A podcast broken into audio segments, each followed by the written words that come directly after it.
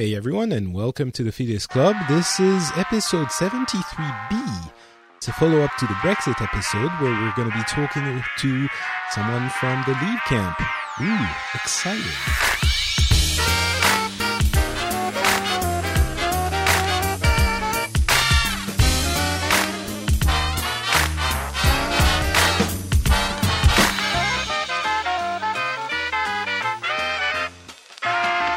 Hello, everyone, and welcome back to the Phileas Club. This is a, a kind of a bonus episode that's a follow up to the one we just had a, a, couple of weeks ago.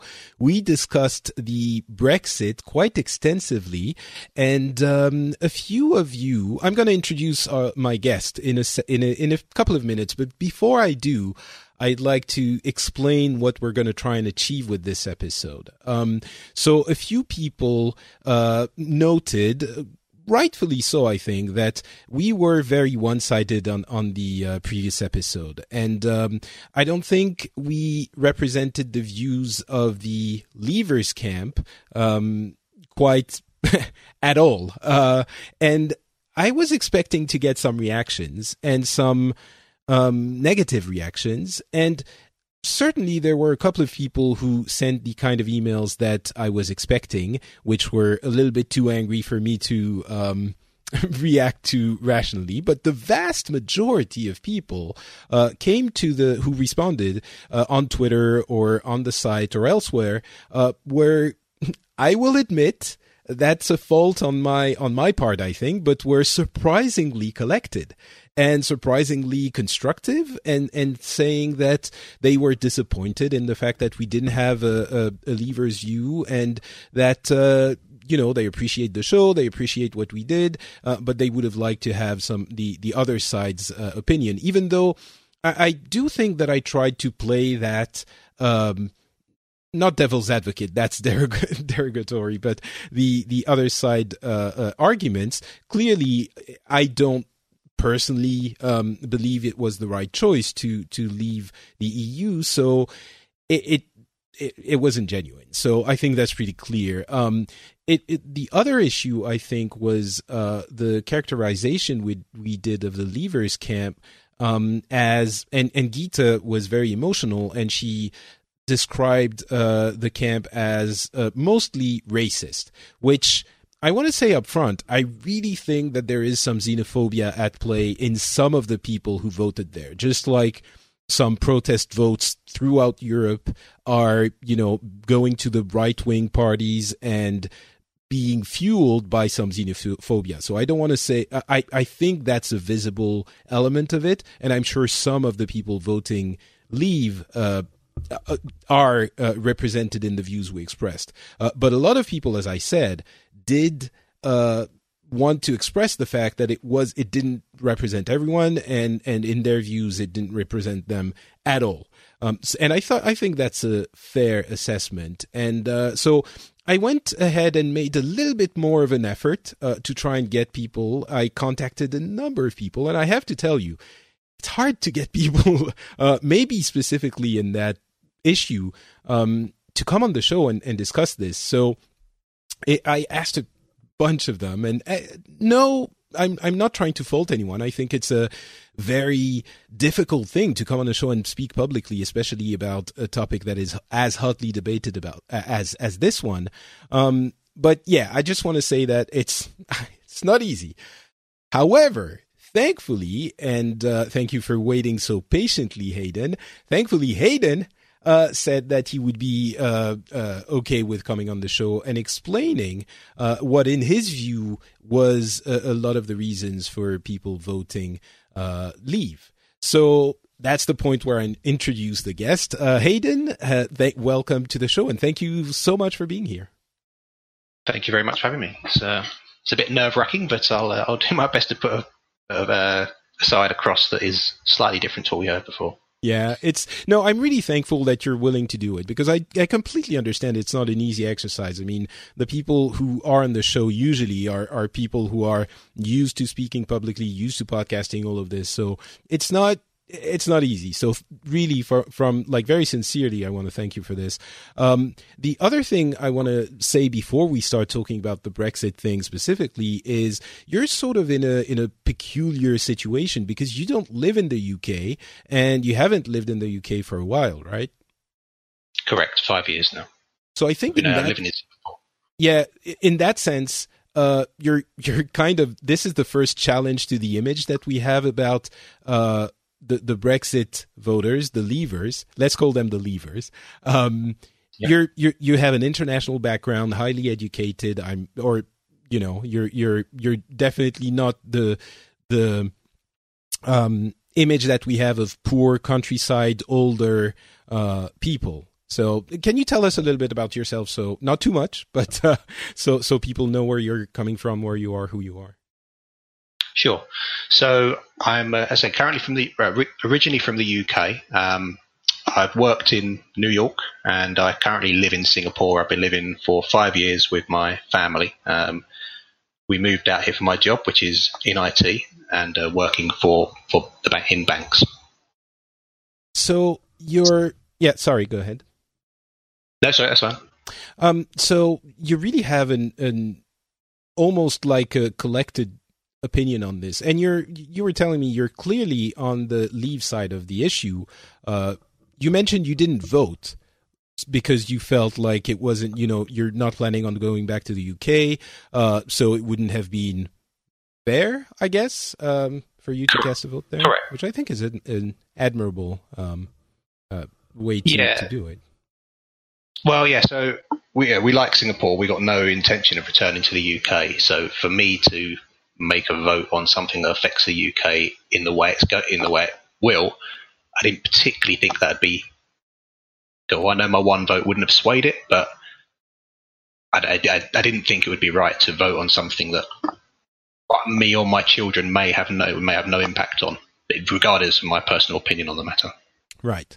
And and just to be clear, I mean, uh, you're living in Singapore, but you're very much involved in, uh, you know, you, you follow the news, you speak with people, you have family in the UK, so uh, it's not like you're completely removed from the situation. We're going to talk about the actual issues and your the the actual views, hopefully of of how you see the issue of of uh, the left the the leaving of the EU. Um, so all right, let's dive into it. Uh, I I guess.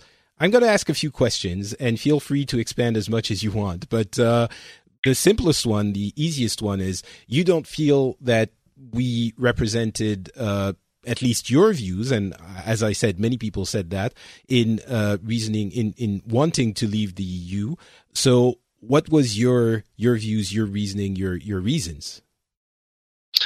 Well, I thought that the began after the after the vote was that it was all about immigration, and that was the primary the primary issue.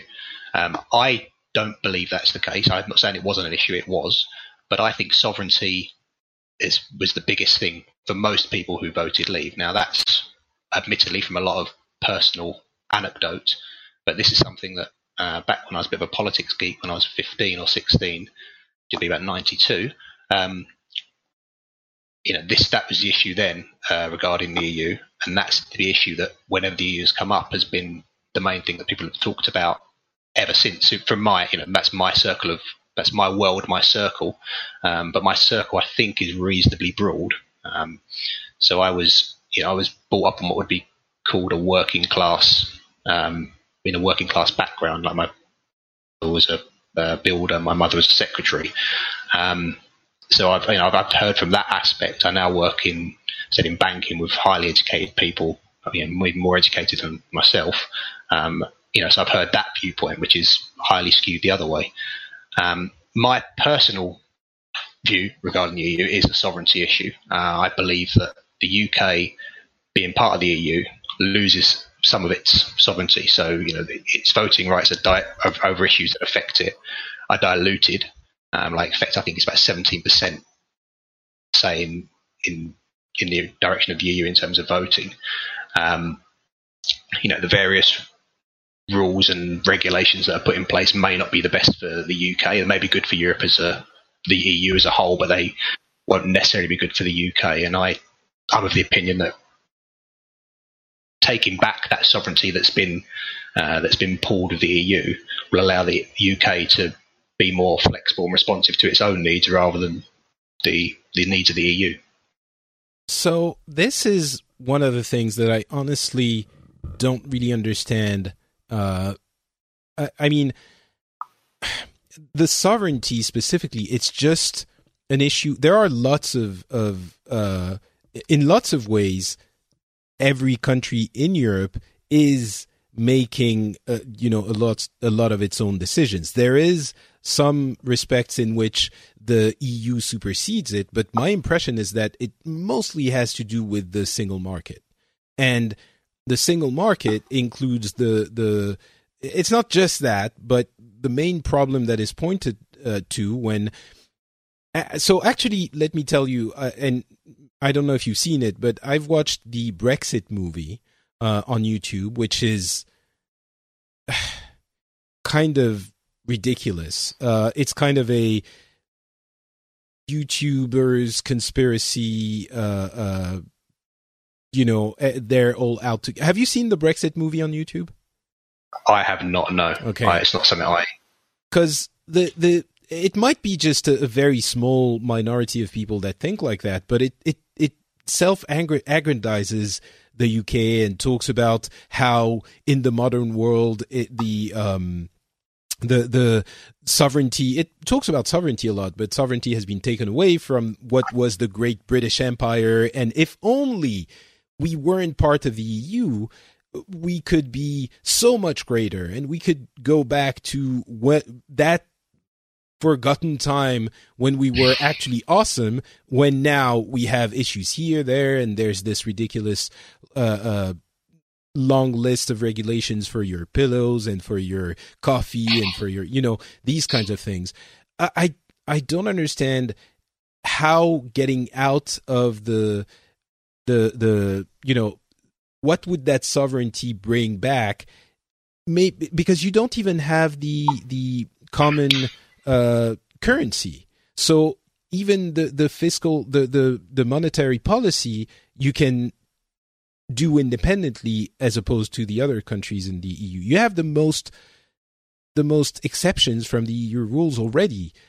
How would that all of a sudden make it? How much do you think it would make it better, and would it outweigh the benefits that you're getting from the EU? I mean, clearly you think it does, but I don't understand how sovereignty is such a an important. Uh, uh, sorry, I'm sort of rambling already. I feel it's been blown out of proportion. Don't Clearly, you don't. But what would it make better? Well, there are certain things that you know, the U, the UK. I think any country, but I'm speaking just from the UK. Any country needs, in my opinion, to be able to make the decisions. So, in a democracy, I believe that the the electorate should be uh, the the politicians should be directly people. Um, the EU dilutes that. So so the UK, for instance, there are certain rules that you know have been agreed upon. The UK being part of the agreement process um, that that don't benefit the UK. So, for instance, not being able to make its own trade agreements outside the EU. Um, that to me is a valuable thing. I think the Asia is a growing part of world GDP compared to the EU, which is a shrinking uh, component of uh, shrinking uh, in terms of global global GDP. Um, so I don't think I think being able to look to the rest of the world and trade with the rest of the world on agreements that uh, you know the UK would get for the, their own benefit as best they could, rather than being part of a collective trade agreement. Uh, that sort of sovereignty, being able to choose how and when you trade with who you who you want and when you want, is lost by being part of the EU. All right, I think that's that's fair. Um, but wouldn't you be able to say this about pretty much any type of, of common organization. I mean, if when the UK, they the the people in, I don't know, London could say, well, we're our democratic representation is being diluted by being uh, part of the of, of England. Or people in northern England could say we don't want to be part of England because our democracy is not as strong because other people who are not living here are telling us what to do. Actually, the you know, the the the uh, Scotland is saying, "Bugger off! We don't want to be part of this," and it's it's sort of difficult to to um, reconcile this idea that on a theoretical level, if you take everything out of the conversation, yes, taking uh, being part of a union is going to take away some of your uh, uh, direct accountability and influence over the entire union. But that's the same for every uh, uh, type of union. It's, I agree. Yeah. So what makes I agree it, with that. Yeah. So, so I so with regards to Scotland, I, you know, I think I'm personally a proponent of uh, decentralisation. So if Scotland feel they'd be better as a, as a you know as a country in their own right, then I'm in favour of Scotland leaving the United Kingdom. It's not something that's a, a pressing you know pressing issue to me. I think people should be able to uh, you know self determine as much as possible. But that's that's so, that's enormous. That's huge. Like you would, I, I this is again this is an emotional thing, but you would be okay with the UK dislocating complete like like breaking apart personally, for this? Personally, I wouldn't have a problem with it. I don't think that's the mm. most people wouldn't want that. But personally, if Scotland felt they wanted, you know, to, to be independent, I wouldn't. I don't think you know the anyone else is, has a right to stand in the way, stand in their way. All right, so let's Which push it to the extreme then, to the, to the absurd extreme. What if London said, and, and and this is just I'm I'm teasing you, but what if London? There's said, already a referendum yeah, but I don't think. I, I mean, clearly, it's, no, it it's, not gonna it's not gonna go anywhere. But um, and by the way, Theresa May, who's been uh, uh, sweared, who's the new prime minister, has done a really great job in her last speech is uh, of saying, "All right, I wasn't for it, but now it's going to happen. The Brexit is going to happen. Brexit means Brexit, and we're going to try and do the best we can for this. And now is the time to unite the country, and we're going to be a strong country. And I think it was a great, great speech. Um, so, but however, if London wanted to leave, I mean, in France, we have the same issues with some independence, and obviously in Spain, they have some independence. Eh, it makes the, the unions a lot weaker. And if London wanted to say, well, we didn't want to leave, we're going to form our own country. Again, this is absurd, but how would you react to that? well, to be consistent, I'd say fair enough. I don't think that would ever happen. You know, I, I, I, don't. It's not something I actually imagine would they would actually want to do. But you know, to be truly consistent, which I hopefully I am. If the London want to split off or Wales want to split off, they can do. It. I don't think it would go that far. Mm. You know, I, I think like, I, I, I personally believe smaller.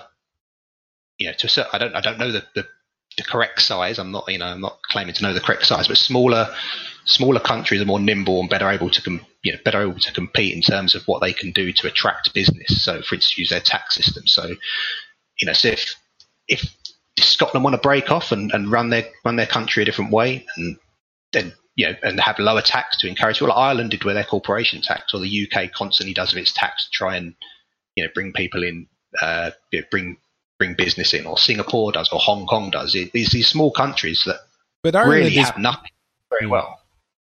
Yeah. and then you've got the UK, which has a lot more and could possibly. You know, I don't, I don't pretend to see the future, but you know, there's no reason the UK, I don't think, couldn't couldn't do well. There won't be there wouldn't be pain from there wouldn't there will be pain from leaving the EU, but in the long term, I don't I believe that will, that the, the UK will benefit as a whole. Okay. Um. So yeah. Hmm. I the the the Ireland that you're talking about is part of the EU, and they do have yes. uh, leverage on. You know, they can decide what they do with their taxes, so you don't have to be to exit it to to have that kind of uh, of influence on the way you run no. your your country. Uh, so I guess no, what I, there's hmm. so there's other things. You know, VAT as a, as a, as a small example. There are there are bands where VAT cannot be you know put below a certain threshold to EU rules. I think I believe it's fifteen percent is the lowest it can be taken. You know, the UK could, if it wants to, abolish that. You know, if it, uh, uh, well, mm. outside of the uh, and, and, that, for instance, will give it a, a, you know in terms of if we want to boost consumption spending in the UK to goose the economy, then that's what you want to do. I'm not saying that the UK will do these things, but it can't do these things in the EU, and you know there's certain certain rules it has to follow that make it less flexible. Hmm. All right, I guess it's fair. I mean, it's it's very clear that um, uh, obviously it's absolutely obvious. If the UK was outside of the EU, it have it would have more power on deciding what it wants to do with its regulations, laws, taxes, all of this. That I'm I'm if we bring it down to the basic level, it's very hard to deny. I think what what makes it difficult to um, to understand is that it's very obvious for everyone who is not voting leave, who, who didn't vote leave, that you're still better off with staying in that union, and the benefits from it are a lot larger from than the the the, the benefits that you have from being alone. And the biggest benefit of all, which I think has been discussed at length, is the this thing we were talking about, the single market, the free market in in the EU. Um, there's a lot of people who are saying you can't be part of the um, EU if you are not. I mean, part of the single market if you don't have free movement of goods and services and people. And mm-hmm. I mean, it comes back to the question of of immigration, I think, in a way, but is that something that is that you would like to have more regulated the the restricting the free movement of people because everyone i think wants the free movement of goods and, and services i'm guessing you you want that too right maybe you don't me personally i don't i don't want a restriction on immigration. That's not. I, you know, I, I understand how I benefit from uh, from immigration from wherever. Uh, a number of people don't, and I understand how they don't benefit and how it works against them. Um, and I understand on a national level, the freedom of people will make the country net richer, but that that that uh, additional wealth is highly skewed. It's not evenly disputed uh, between you know the, the citizens of the UK. It tends to go to the it, you know the the well educated, uh, you know the the Londons, the Manchesters, the places that basically voted Remain. Um, the whereas the low skilled, poorly educated cannot compete with a skilled, productive European citizen who comes in to you know to to be given a job, yeah, not to, mm. be, hmm. to, yeah, to take take a job. So there's no way that you know that that's not the EU's fault. The fact that there's a low skilled population in the UK has nothing to do with the EU. That's to do with successive governments for the past however many years. But that doesn't stop the fact that at this moment in time there are a whole swathe of people who are low skilled and cannot compete with a highly skilled, you know, the, the relatively higher skilled, uh, educated European citizen who can come in and, and will happy, happily work for, you know, say say the not not everyone, most most work for a higher than minimum wage, but you know, if you, you do have people who can come in and take a minimum wage job or do a minimum wage job, um, and these people cannot compete, even if they would agree to work for minimum wage, there's no way they can compete because they're not as highly, they're not as skilled, they're not as valuable or productive worker. So, so, so so the people, those people who voted for whom immigration, we're trying to to talk about things that are you know outside of your your specific opinions, but those people who voted leave because they thought maybe they're you know they don't have to be racists. I'm not saying they're xenophobic, but they're seeing i think that's something we mentioned they're seeing people come in and and work do the same work they do maybe better for a lower pay um, i think for them immigration would be an issue would be something they would yes. like to control more right so oh, do you think, completely agree yeah so do you think they're going to be able to to get that because again there's no way Europe is going to say, all right, that's fine. You can have free movement of goods and services, but people, they're going to be stopped at the at the uh, border. I don't think they're ever going to get what they wanted they when they voted leave, are they? Or am I misrepresenting this situation? No, I don't think. I, I, I don't. Anything's possible, right? Any in the negotiations, anything can happen. Politicians will will bend as yeah bend to what they need to do to stay in power. But the I can't see a situation where the UK gets full access to the single market and uh, with without freedom of movement. I can't I can't see that. I'm you know that would that would undermine the EU. I think too much. I don't think that. Um, All right. So given that, sorry, the, if you want to no, go for it. uh, given Uh, so that. what- there's there's been a lot of discussions in last episode as well about the deception of the campaign, the the Leave campaign, um, and I'm sure you know people have been saying there was lying on both camps, and that's what led me to to the conclusion that the problem is how to make reality matter, how to make what is actually true have any kind of importance when everyone's just saying whatever they want and and the truth doesn't doesn't hold sway over um, what people say. Because in this case i think we both agree it's very very very unlikely that immigration is going to become uh, regulate controlled by the uk uh, and that was one of the messages that was you know that was uh, uh, put forward by the um, by the the leave camp.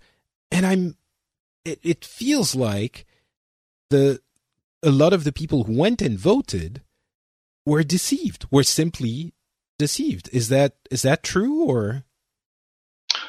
Well, there was deception. Yes, both sides were guilty of it, in my opinion. Um, I, I, I don't actually think the EU is going to get access to the single market. I think the immigration thing will override, and they will not accept the uk uh, single market. The UK, sorry, the UK will take. I I don't. They they won't. I think the immigration thing will have to be part of what they're what they're uh, negotiate what they can, control it. Hmm. They they need to be able to control it. Now, if they can't negotiate that with the EU, I'm I think something will come along. I don't know what, but you know, I've no idea. But I wouldn't. But it also wouldn't surprise me if they didn't get full access to the single market, primarily so they can Wow, control so the immigration. so you think I, I, I don't immigration know was that's for sure. That's personal opinion. Yeah. No, no, clearly because that's something I hadn't really considered. I thought the the, the single market is so important that the the and the EU is not going to cave, and so the UK. I, I don't see how the UK could exit the single market. I mean, clearly the the the Germans and many others are selling lots in the UK, but so you're thinking it's possible that they're going to do what they were saying, which is negotiate trade deals individually, maybe even with EU countries. Well, I, I, I don't know. I think they'd have to negotiate with the EU, wouldn't they? They couldn't do it with the, the individual EU countries. I don't think that would be allowed. But Exactly. So, Um, yeah, I, I don't. like, uh, in the worst case scenario, if the UK just ends up going to the World Trade Organization um, level of tariffs, then the amount that the UK uh, sort of makes, in inverted commas, from pulling out of the EU in terms of its contribution actually nets out. So the, I think the cost of the UK to, the cost of to the UK in tariffs is basically the same amount as the UK pays into the single market. So net net, the worst case scenario of just going out, having no no direct access to the single market and being being outside, there'd be no direct financial difference. I'm sure there'd be other issues in terms of being outside the you know the the, the sort of non-monetary issues, the, the ones you can't put Hmm. to. Well, But in terms of net numbers, it wouldn't be worse off financially. But I don't think it will go to the worst case. I don't know what the middle ground will be, but I would, given that the that the UK is in the, and it's not actually a good position financially to be in, in that we import more than we export. That's just not a good, not a good thing for the country to be in anyway. But given that that is the situation, it wouldn't be rational, I don't feel, for the EU to basically add tariffs that price the UK out of buying their goods. Now, maybe they will out of either emotion or just because it's the way the EU's got to be kept together. You know that maybe the, maybe the price of holding the EU together would be for Germany and I think France to make an example out of the UK Yes. somehow. Th- So there's other, there's other, yeah. So if it's something to look at an example, that's that situation where maybe you know, but if it's a rational situation, and given that, yeah, given that one of the main claims of the Remain side has been the rational way they've looked at things, I would assume that in a rational world, the Germans and the French are not going to cut their nose off to spite their face. Maybe mm. I'm wrong. Maybe maybe an example will have to be made out of the UK to stop other countries getting any ideas of leaving the EU. But from a rational perspective, it wouldn't make sense. It will cost you know cost Germany money, it cost the EU money, and given that the EU is going to be whatever the amount uh, the UK pays in worse off, but that then, would only make yeah. things worse. But then if you if you yeah, okay. I was going to talk about regulations and say that if you want to buy and sell from the single market, then you're going to be subject to the same regulations anyway because you can't sell something without having it you know up to the standards of the regulations that apply in the EU and I don't think people are going to manufacture two types of products, one for the UK and one from for the EU when they're in the UK. That wouldn't well, make sense. I, I wouldn't agree with that. I wouldn't agree okay. with that. See, the UK deals with the US and has to meet their regulations when it's selling into the US, and there's no trade agreement there. So, and the example, one example I could think of where people will manufacture for two different markets is in cars, left hand side or right hand drive cars. You know, there are yeah, the companies will do it if they're going to make a profit out of it. If they're not going to make money out of it, they won't do it. But if to be made, out they're going, to, it's worth doing.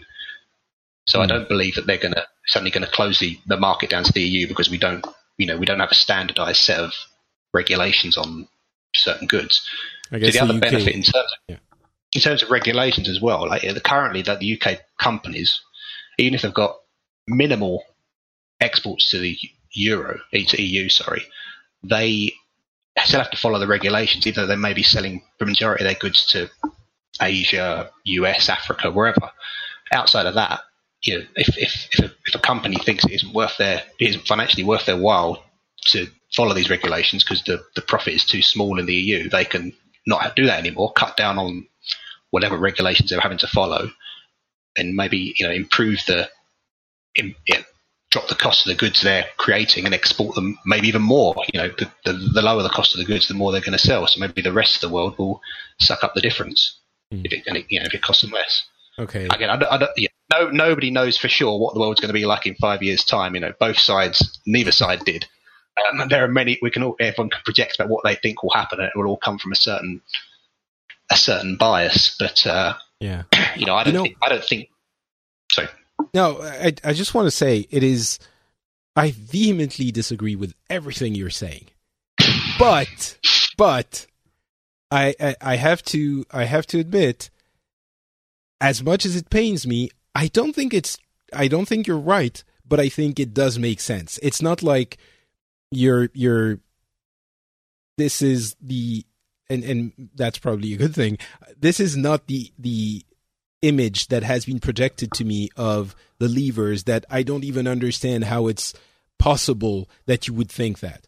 What I'm I'm getting from you is somebody that I disagree with, but that we can have a conversation about why I think that's not the case and why they don't think that what I'm saying is the case. It, so already, you know, we're nearing the end of the thing, but I really want to thank you for that because it's it's kind of a, a an educational experience for me. Um, but I also want to talk about the leaders of the Leavers camp who have been, again, in my emotional reaction, scandalously, outrageously abandoning ship in the past couple of weeks. And it really feels to me like they are they're saying, "Oh, we used this argument for political gain. We never thought it was going to go through. Now, you know, we don't want to be the ones that actually do it because we didn't believe in it from the start. So, toodaloo, have fun with the mess. Goodbye. I'm going back to the countryside." Um, so that's my reaction as a Remain proponent. as a Leavers, do do you think there's some of that, or how do you how did you uh, uh, you know, take the news of, of Farage and Johnson basically not going for the prime ministership? Well, Farage couldn't have gone for the prime ministership because he's not right, part. I guess he's not part of the of the party. But yeah, just just leave it. Now was his time to actually go ahead and make his party matter. But anyway, go ahead. Uh, oh, he Nigel Farage is, as I'm sure you're aware, massively despised in the UK by a large segment of people, and probably more so than any by a Conservative Party who are in power. There is no way come hell freezing over that they would involve Nigel Farage in the leave process. There's no there's no way they would they'd, they'd have him on board, no matter how much he campaigned for leave and how much he's been the, the loudest proponent of leave and you know for the past 15 20 years there is no way they'd have had him anywhere near it. Boris johnson i get the feeling you are correct in that he didn't think they were going to win. This was a political thing so that after the after the the uh, vote uh, cameron would probably have to go it would increase his standing and maybe become leader the reason I, I think he hasn't stood is because he realised he couldn't win and there was no point in yeah, he was he wasn't going to get he wasn't getting voted. He, you know, his main um, ally Michael Gove basically turned on him and stood for prime minister himself. So there's no point in him winning, him him standing. Um, Gove hasn't cut and run. He lost. He got you know he tried to he tried to become prime minister to enact the vision. He's the only one I think who truly leave. He's the one I, I have the most confidence in wanted to leave and wouldn't wouldn't uh, backslide on it, but he wasn't going to win. Um, yeah, so yeah, I, I I don't think they've they've done a runner because they can't. You know, they, now now now the votes in, they don't know what to do. I don't think any of them would have had any. You know, they didn't have any say in what was going on. You know, the one who who had the best chance of actually being in a position to do anything, Gove, lost. I think David Cameron leaving is that's more of an example of cutting and running. Um, I personally think it's disgraceful that, that David Cameron had no exit plan because he's the only one who should have and could have had a realistic exit plan. The Leave side were not government. They're a cross party member of Labour, UKIP, Conservative, and even some Greens. And they couldn't say, we're going to do this because they're not in power. They couldn't do it. The only people who had any power to do anything if it was voted leave was the actual UK government who vote, who wanted who really wanted Remain, and they had no plan. And that's on them. That's not on the people making the case for leaving. That's on the the cases who are running the country who should have a contingency in place. But they were so complacent and, and sure they were going to win, they didn't even have anything in place. Yeah, I guess for uh, well, so I wouldn't say it was cutting and running. I think it was, in, in, my view, he just he certainly used it for political gain. Obviously, he's the one who proposed the referendum, um, but he was for the Remain camp.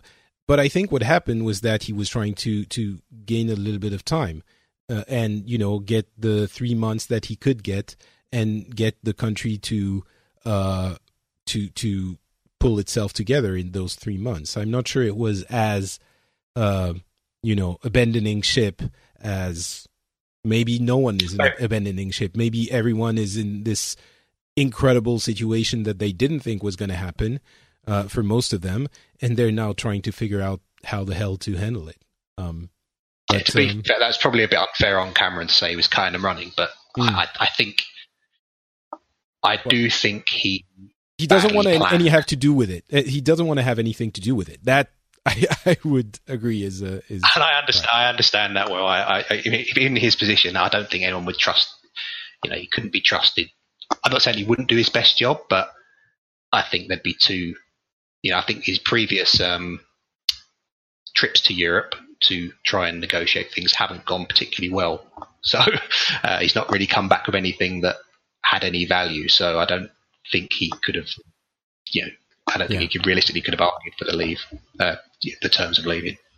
All right. Um, last question, uh, and then I'll I'll leave you alone and let you go and stop harassing you horrendously. Um, That's okay. The the there's definitely a feeling that some people who voted leave, as I said, I think some of them were misled, and some of them didn't understand exactly all of the consequences. Maybe they thought that some of it was definitely justified, some of it was not, uh, you know, but some of it they didn't realize. We've seen a few uh, testimonies of people who just voted as to make a political point and to send a message to the to the establishment. Some people um, said that they didn't realize it meant they couldn't go spend their retirement in in France in the house they they uh, had bought, you know, because they are going to need a, a, a, visa and stuff like that now.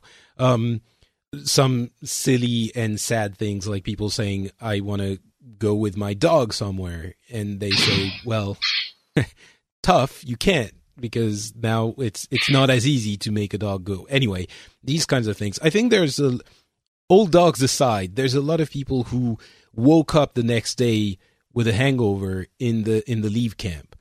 Um so first of all, two questions. First of all, do you think that's true or is that a perception of the Remain camp? And second of all, if it is true, do you think that the referendum happening a second referendum happening today, which is not going to happen, it's just a theoretical question. Would that go the same way again? Would there be wouldn't there be at least 2% or 5% of the people who change their vote from the leave camp? Well, I think that's perception of the Remain side. In all honesty, okay. I, I, I haven't, you know, again, uh, uh, speaking from anecdotal experience, I haven't met a single person who has anything other than, uh, I don't know how to phrase it, uh, ecstasy about the result. Most people who, you know, maybe I just that's just, that's just who I know, but I don't know anyone who's had any misgivings. I know that you know I know there's stuff in the, the, the news. There are certain people who had misgivings, and yeah, maybe some people did did not realise what they were getting. Um, but then that seems to be the case in pretty much any democratic process. There are people who don't know what they're getting, and they just vote for whatever their, their reasons are. Um, well, it's usually not. It's it's usually not the most important question in fifty years. I think that's you know, in, in that's a little bit different. It's even more important. There is no more important political decision in any you know in the UK for sure in decades. So I don't think it's it's fair to equate it to another, you know, an election, a presidential election, or whatever these kinds of things, right? No, my point is, in any democratic process, this is going to happen, and there isn't. You're always going to have people who there isn't anything you can really do about that other than not hold elections or the election. You know, like I know the argument has been this is too big an issue to let people decide on. I'm obviously not in that in that camp. I think it's a constitutional issue, which is when referendum are actually their most useful and when they should be they should be uh, should be held. Um, both sides were appalling in terms of their campaigning. None of them were, I don't think, of any any value or use in the thought process. A lot of people went, I think, their instinct and gut instinct, which I believe is mainly a sovereignty thing, as I've said earlier. Um, I think that's what it came down to. People had to make what is essentially a gut a gut decision on on on it in a lot of cases.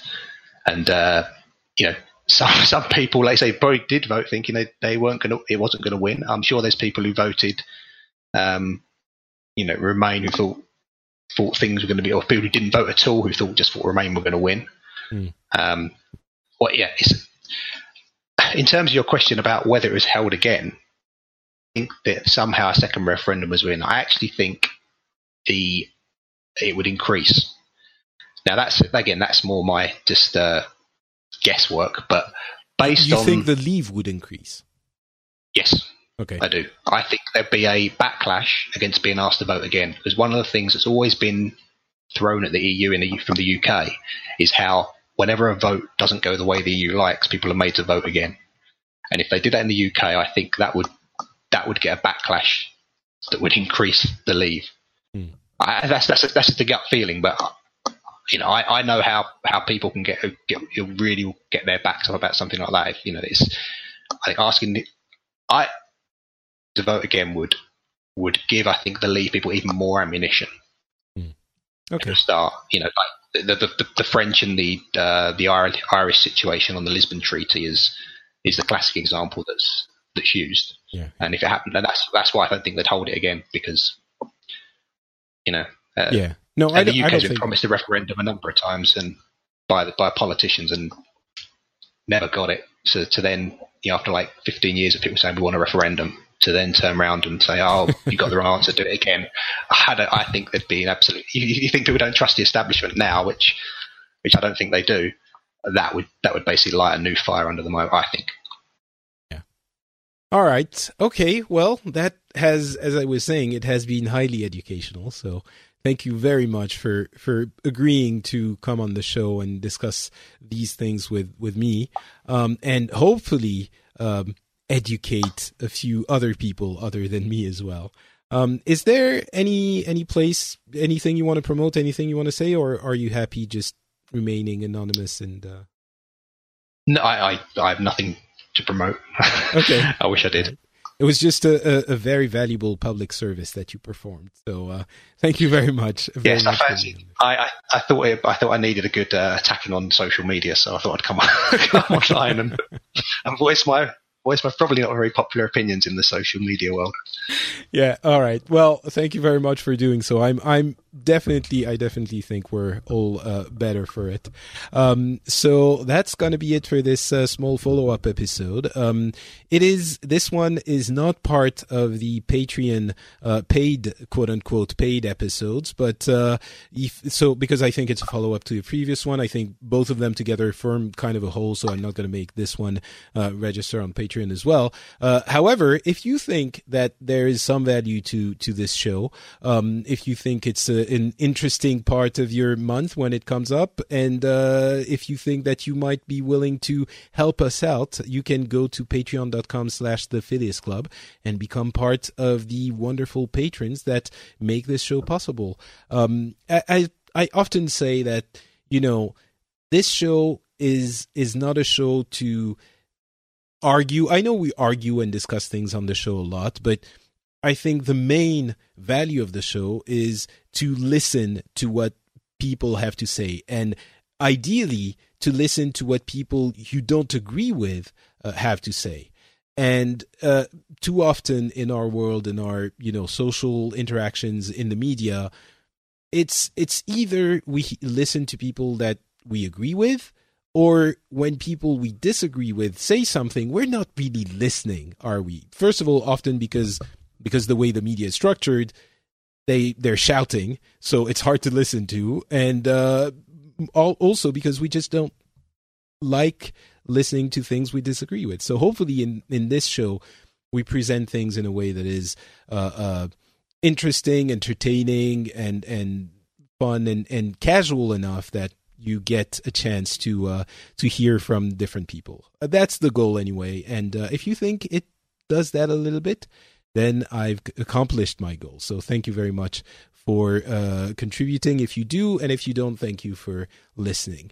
Uh, again, the biggest thank uh, thanks goes to uh, Hayden. Uh, thank you so much for being on the show, for willing to take that step, for taking the risk, and uh, I hope you enjoyed the show. And whatever happens, we'll be back in a few weeks with another regular episode.